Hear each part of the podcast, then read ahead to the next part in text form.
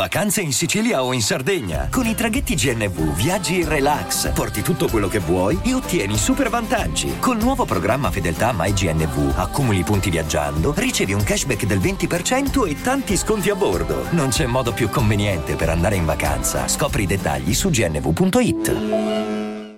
E adesso un bel caffè finito. Perché rischiare di rimanere senza caffè quando puoi abbonarti a Caffè Borbone? Prezzi vantaggiosi, costi di spedizione inclusi, tante possibilità di personalizzazione e l'abbonamento lo sospendi quando vuoi. Decidi tu la frequenza, la qualità, scegli tra le cialde e capsule compatibili e crea il tuo mix di gusti e miscele. Mai più senza caffè con l'abbonamento Caffè Borbone. Tutte le info su caffèborbone.com. Un hotel rispettabile un ospite misterioso ed una stanza buia che nell'arco di 72 ore diventa scenario di eventi raccapriccianti. Benvenuti a Direful Tales. Questo è il caso della stanza 1046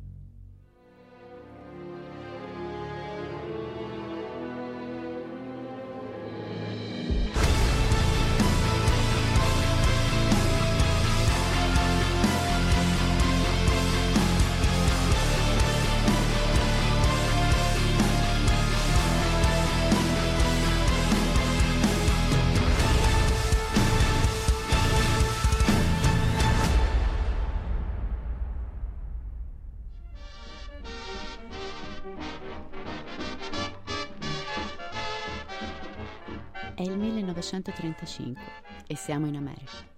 I cinema di tutto il paese sono da poco passati al sonoro e gli attori sul grande schermo hanno finalmente una loro voce. Sono gli anni delle gonne sotto il ginocchio, dei collan e delle calze di nylon.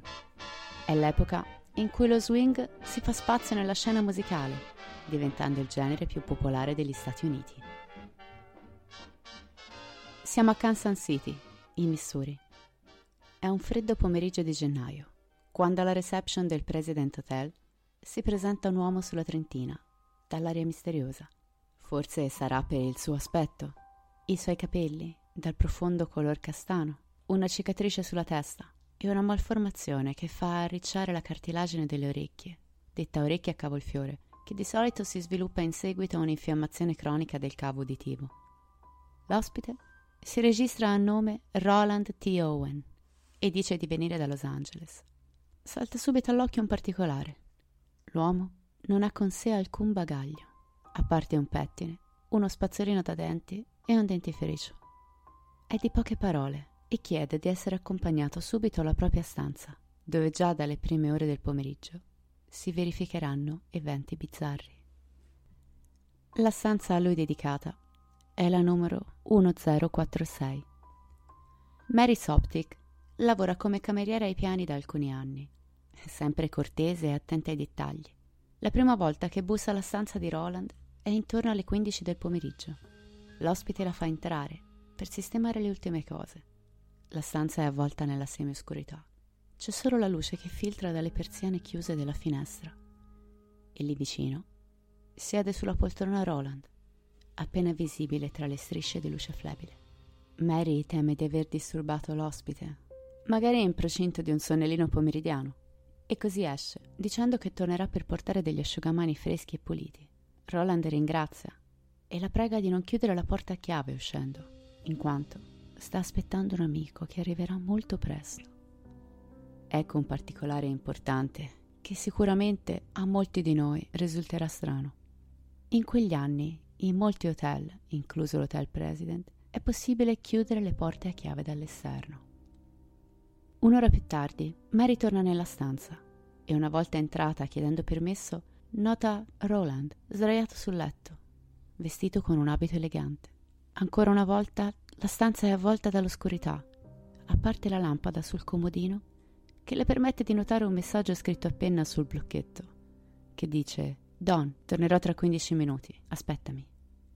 L'ospite è sveglio ma non dice una parola, e così Mary poggia gli asciugamani ed esce velocemente.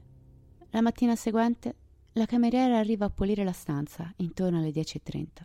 Nota che la porta è chiusa dall'esterno. Mary dà per scontato che l'ospite abbia chiuso per sicurezza prima di lasciare la camera quella mattina stessa. Entrando, con sua sorpresa trova Roland, ancora una volta sdraiato sul letto, nella più totale oscurità. L'uomo indossa ancora lo stesso abito elegante della sera precedente. Tiene gli occhi sbarrati guardando il soffitto e non pronuncia una parola. La donna rassetta velocemente la stanza, per quanto sembra che nulla sia stato toccato. Improvvisamente il telefono della camera comincia a squillare. L'uomo si tira su di botto e sedendoti sul lato del letto alza la cornetta e risponde. No, Don, non voglio mangiare. Non ho fame. Ho appena fatto colazione. No, non ho fame. E riaggancia. Quello stesso pomeriggio, intorno alle 4, Mary torna a bussare alla porta della camera 1046 e nota che ancora una volta la stanza è chiusa dall'esterno. Sembra quindi che qualcuno sia andato e venuto già due volte dalla sera precedente. Da dietro la serratura, Mary riesce a sentire due voci maschili dialogare. La donna decide quindi di bussare. Una voce profonda e rauca, del tutto diversa da quella di Roland, chiede: Chi è? La cameriera spiega di avere con sé degli asciugamani freschi, ma la voce la liquida molto velocemente. Non ne abbiamo bisogno. Mary avverte un brivido lungo la schiena. Quella voce è decisamente inquietante. Decide quindi di allontanarsi e proseguire il suo lavoro. Ma chi era quell'uomo? Forse Don? Quella sera, a quanto pare, nella stanza 1055 si festeggia un party. L'ospite della stanza 1048 chiama il centralino, dicendo di aver sentito le voci di un uomo e di una donna che litigano provenire dalla stanza accanto, la 1046. Il centralino però la tranquillizza e le dice che quasi sicuramente sente qualche ubriaco della stanza 1055, in quanto il party sta proseguendo in modo abbastanza smodato e anche i receptionist stanno facendo fatica a convincere gli ospiti nel mantenere il loro contegno. Sono le sette del mattino successivo. L'operatore del centralino nota che il telefono della camera di Roland risulta occupato da molte ore e decide di mandare un ragazzo tuttofare a controllare. Una volta arrivato di fronte alla stanza, il tuttofare si accorge del biglietto non disturbare attaccato alla maniglia della porta, ma temendo eventualmente un guasto dell'apparecchio telefonico, decide comunque di bussare. Una strana voce gli risponde. Entra e accendi la luce.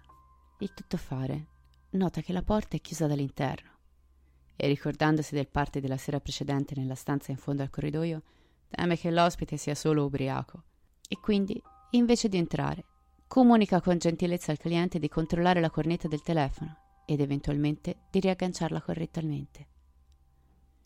Sono le 8.30 del mattino. È già passato un'ora e mezzo, quando a un altro dipendente viene chiesto di tornare a bussare alla porta di Roland, in quanto il telefono risulta ancora sganciato.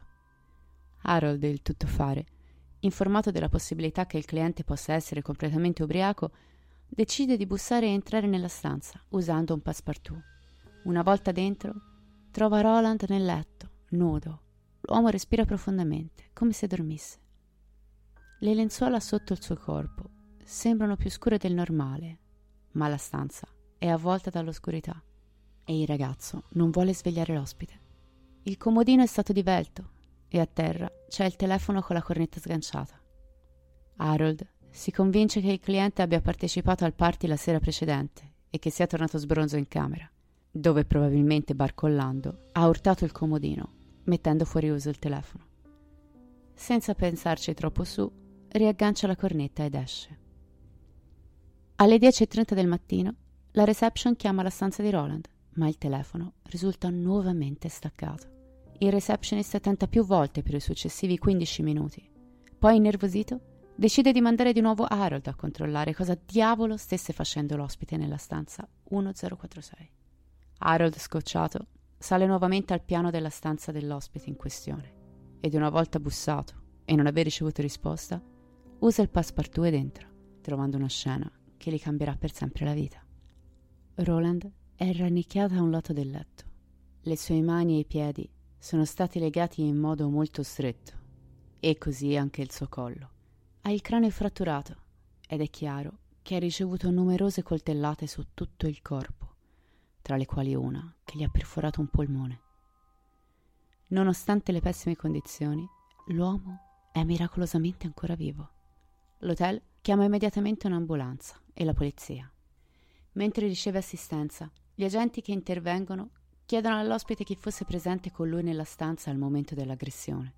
Ma Roland risponde nessuno. E poi aggiunge di essere semplicemente scivolato in bagno e di aver sbattuto la testa contro la vasca. Di lì a poco l'ospite comincia a perdere conoscenza e viene portato d'urgenza all'ospedale, dove morirà la notte seguente, in seguito alle numerose ferite. Il medico riferirà che le ferite sono state inferte tra le 6 e le 7 ore precedenti al suo ritrovamento. L'inquietante morte di Roland è un indovinello che sembra non trovare soluzione. Nella stanza, quattro impronte femminili vengono ritrovate sul ricevitore del telefono, ma non vengono ricollegate a nessuno delle ospiti presenti in hotel. Ogni ricerca che potesse portare al famigerato Don si rivela un buco nell'acqua. Il corpo di Roland viene esposto pubblicamente durante il funerale organizzato dalla polizia, nel tentativo che qualcuno si faccia avanti per il riconoscimento, ma nessuno si presenta. Si scopre inoltre che l'ospite che si è registrato a nome Roland T. Owen non esiste e quel nome da lui usato non risulta in nessun registro di residenza o domicilio nella città di Los Angeles. Un anno dopo, nel 1936, una donna di nome Ruby si fa avanti con un giornale e dichiara che dopo aver saputo per caso della misteriosa morte nella stanza 1046, ha riconosciuto nelle foto suo figlio scomparso, Artemus. A quanto racconta la donna, suo figlio non sapeva scrivere, ma a quanto pare nel corso dell'anno precedente aveva ricevuto una sequenza di lettere firmata da Artemus, scritte in modo grossolano e completamente sgrammaticate. Pare inoltre che il figlio abbia soggiornato anche in un altro hotel in Kansas City, il San Regis, in compagnia di un altro uomo. Il riconoscimento da parte della donna, tuttavia, non fu mai confermato. Molte sono le teorie avanzate per questo caso. Qualcuno ha pensato a un suicidio, forse in seguito all'abbandono da parte di una donna dopo un forte litigio. Sì, perché a quanto pare un manutentore che stava lavorando a un ascensore la notte della brutale aggressione riferì di aver visto una bella donna che indossava un cappotto nero a girarsi per l'hotel insieme a un uomo. La donna, successivamente, risulterà non corrispondere a nessuna delle ospiti presenti in hotel, ma in quel momento l'uomo, non essendo responsabile della clientela, non gli dette particolarmente peso. Altri collegano il misterioso Don alla voce rauca udita dalla cameriera Mary quando bussò il secondo giorno per lasciare degli asciugamani puliti. Forse l'uomo si nascose in camera per non farsi vedere dai dipendenti dell'hotel e poi uccise Roland. Durante i preparativi per il funerale, le pompe funebri ricevettero un paio di chiamate anonime da parte di una donna, che non si identificò, ma che disse Non seppellite Roland in una barra rifinita. Aveva messo le mani in pasta in cose pericolose e ci rimasto secco. Seppellitelo nel Memorial Park Cemetery, così almeno sarà vicino a mia sorella. D'altronde, i traditori sanno quello che gli aspetta. Dove sta dunque la verità? Chi era Roland?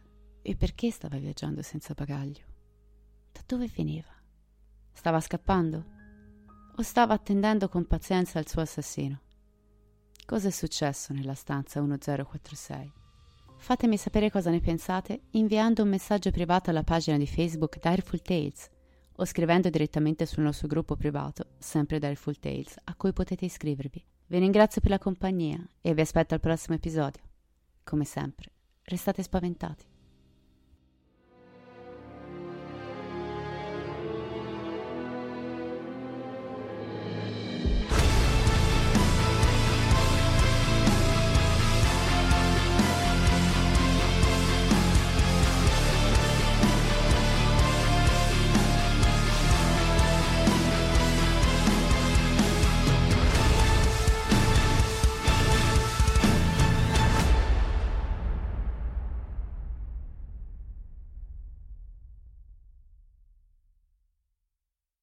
Vacanze in Sicilia o in Sardegna. Con i traghetti GNV porti tutto quello che vuoi, ti rilassi fino a destinazione e se prenoti entro il 14 maggio, posto ponti a partire da 33 euro. Non c'è modo migliore per andare in vacanza. Scopri i dettagli su gnv.it. Offerta valida sulle linee Napoli-Palermo e Genova-Olbia, 10.000 posti disponibili.